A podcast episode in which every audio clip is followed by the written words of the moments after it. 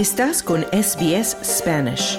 Encuentra más historias fascinantes en sbs.com.au barra Spanish.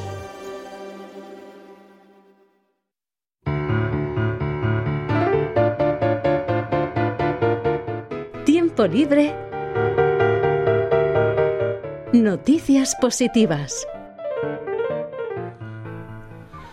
Y en tiempo libre de Radio SBS ya llegamos al tiempo de las noticias positivas de la semana y ya se encuentra con nosotros en la línea Esther Lozano. Esther, ¿cómo estás? Hola Carlos, muy bien. ¿Y tú? ¿Qué tal vas? Bueno, muy bien y a diferencia de lo que hablábamos la vez pasada o la semana pasada que hablábamos del frío, del invierno que volvía a Melbourne, Mm. bueno, ahora te digo que no, volvemos nuevamente al verano. Hoy está mucho más caliente y ayer también fue un día caluroso y ya se siente como verano. Bueno, eso es, eso es una buena noticia, sí señor. Esas son noticias positivas. Pero vamos a empezar nuestras noticias positivas de la semana, Esther, hablando sobre una noticia, de hecho, muy, muy negativa, y esto sale a raíz de los terremotos que ocurrieron en Turquía y en Siria. Pero en estos momentos también vemos historias de supervivencia y de sobrevivientes. Y una de esas historias milagrosas fue un bebé recién nacido que sacaron de los escombros de un edificio en Siria. Sí, como dices, dentro de la desolación y de la inmensa tragedia que se está viviendo allí, en Turquía, en Turquía y en Siria, por este terremoto que ya lleva decenas de miles de muertos, pues esta semana nos están llegando buenas noticias, noticias positivas de esperanza por, por aquellos que, que sí que están pudiendo rescatarse de los edificios derrumbados y hemos podido ver en todas partes pues imágenes de alegría, escenas de celebración cuando se han podido sacar de las ruinas a personas y sobre todo a niños. Y una de las historias más llamativas es la del rescate de un bebé recién nacido. Es una niña que increíblemente aún estaba unida a su madre, que estaba la madre fallecida, pero aún unida a ella con el cordón umbilical, y fue sacada de los escombros de una casa en el norte de Siria. Esta bebé es la única superviviente de su familia inmediata, porque el resto pues murió cuando este terremoto de magnitud 7,8 sacudió Siria y Turquía y arrasó la casa de esta familia en la ciudad de Jindairis, que es una ciudad además controlada por los rebeldes. Bueno, una de las personas que participaba del rescate dijo que escucharon una voz, una voz mientras cavaban y que entonces limpiaron el polvo y, limpiaron todo lo que pudieron y encontraron a la bebé que llevaba, como digo, todavía el cordón umbilical intacto. Entonces lo, lo cortaron y esta mujer decía que su prima la llevó al hospital. Y bueno, el vídeo del rescate pues se ha vuelto viral, como es obvio en las redes sociales.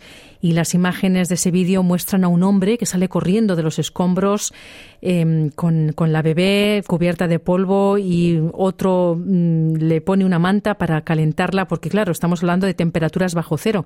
Están allí en pleno invierno mientras que un tercer hombre pues pide a gritos un coche para llevarla al hospital. Es, es, también pues muy muy entrañable ver toda esa colaboración de la gente que está ahí dejándose las uñas, ¿no? literalmente, para poder sacar a, supervivientes. Así que la bebé fue llevada para recibir tratamiento en la ciudad de Afrin y, bueno, pues los miembros de la familia eh, de la familia inmediata no, pero de, de sus familiares mm, secundarios, pues han estado eh, organizándose para, bueno, eh, en el futuro mm, encargarse de la niña. Así que es una buena noticia que, que, esa niña, bueno, pues vaya a tener un futuro y vaya a poder estar cuidada. Así como esta niña, varias personas mm. han sido también rescatadas debajo de los escombros de esta terrible tragedia que sacude a esa parte del planeta. Ojalá sigan saliendo más historias. Sí, ojalá que sí, ojalá. Bueno, y vamos a cambiar completamente de tema y vamos a hablar sobre un controvertido autor, escritor peruano, mm. por supuesto, el Nobel Margo, Mario Vargas Llosa, quien ahora acaba de ser, y esta es la noticia positiva, parte de la Academia Francesa.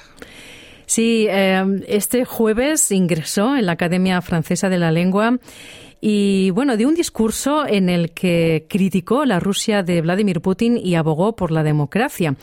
Y la noticia además llamativa es que se ha convertido Vargas Llosa en el primer autor en lengua no francesa que accede a esta institución, que fue fundada en 1635, en el siglo XVII. Vargas Llosa, que tiene ya 86 años, pues como digo, dio su discurso ensalzando la, democracia, lo dio en francés y en él también abordó su pasión por la literatura, en especial la literatura francesa y también, bueno, mm, eh, fue Francia, este país, el que le acogió durante unos años de su juventud y esto es lo que decía en francés en su discurso. Vamos a escucharle.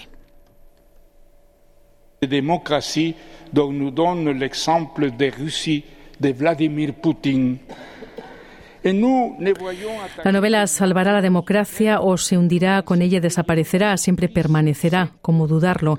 Es esa caricatura de los países totalitarios que nos venden como novelas, pero que solo existen tras haber pasado por la censura, que las mutila para sostener las fantasmagóricas instituciones de payasadas similares a la democracia, de las que nos dan ejemplo la Rusia de Vladimir Putin.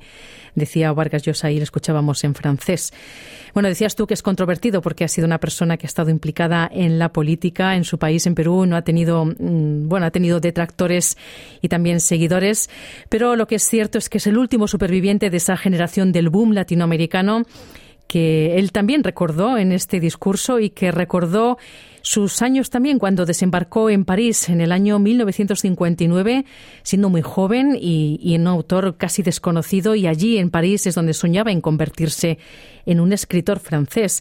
Y contaba Vargas Llosa que él se compró, nada más llegar a, París, se compró un, ejemplar de la novela Madame Bovary de Gustave Flaubert y, y, allí además trabajó de traductor como profesor también de idiomas y también trabajó en la agencia France Press allí en la Plaza de la Bolsa y recordó el autor em, que bueno que fue allí en París donde se convirtió definitivamente en escritor y dijo que, que sin Flaubert, sin, sin, el autor francés, él nunca habría sido el escritor que es ahora, ni que tampoco habría escrito lo que, lo que ha escrito, y que es gracias a Flaubert al que, bueno, al que hoy es recibido en la academia, y le da las gracias por toda su carrera literaria. Bueno, recordar que Vargas Llosa es autor de novelas que han marcado las letras hispanas en el siglo XX, por nombrar un par de ellas, eh, Conversación en la Catedral o La ciudad de los perros. Hay que decir que Vargas Llosa ya es miembro de la Real Academia Española, de la peruana y de la brasileña. Así que añade así una más, la Academia Francesa. Así que desde aquí le damos la, la enhorabuena a Vargas Llosa. Muy impresionante el número de premios y reconocimiento que se ha ganado el Nobel Mario Vargas Llosa. Esther Lozano, muchísimas gracias por las noticias positivas de la semana. Un saludo para todos. ¿Quieres escuchar más historias como esta? Descárgatelas en Apple Podcasts, Google Podcasts, Spotify o en tu plataforma de podcast favorita.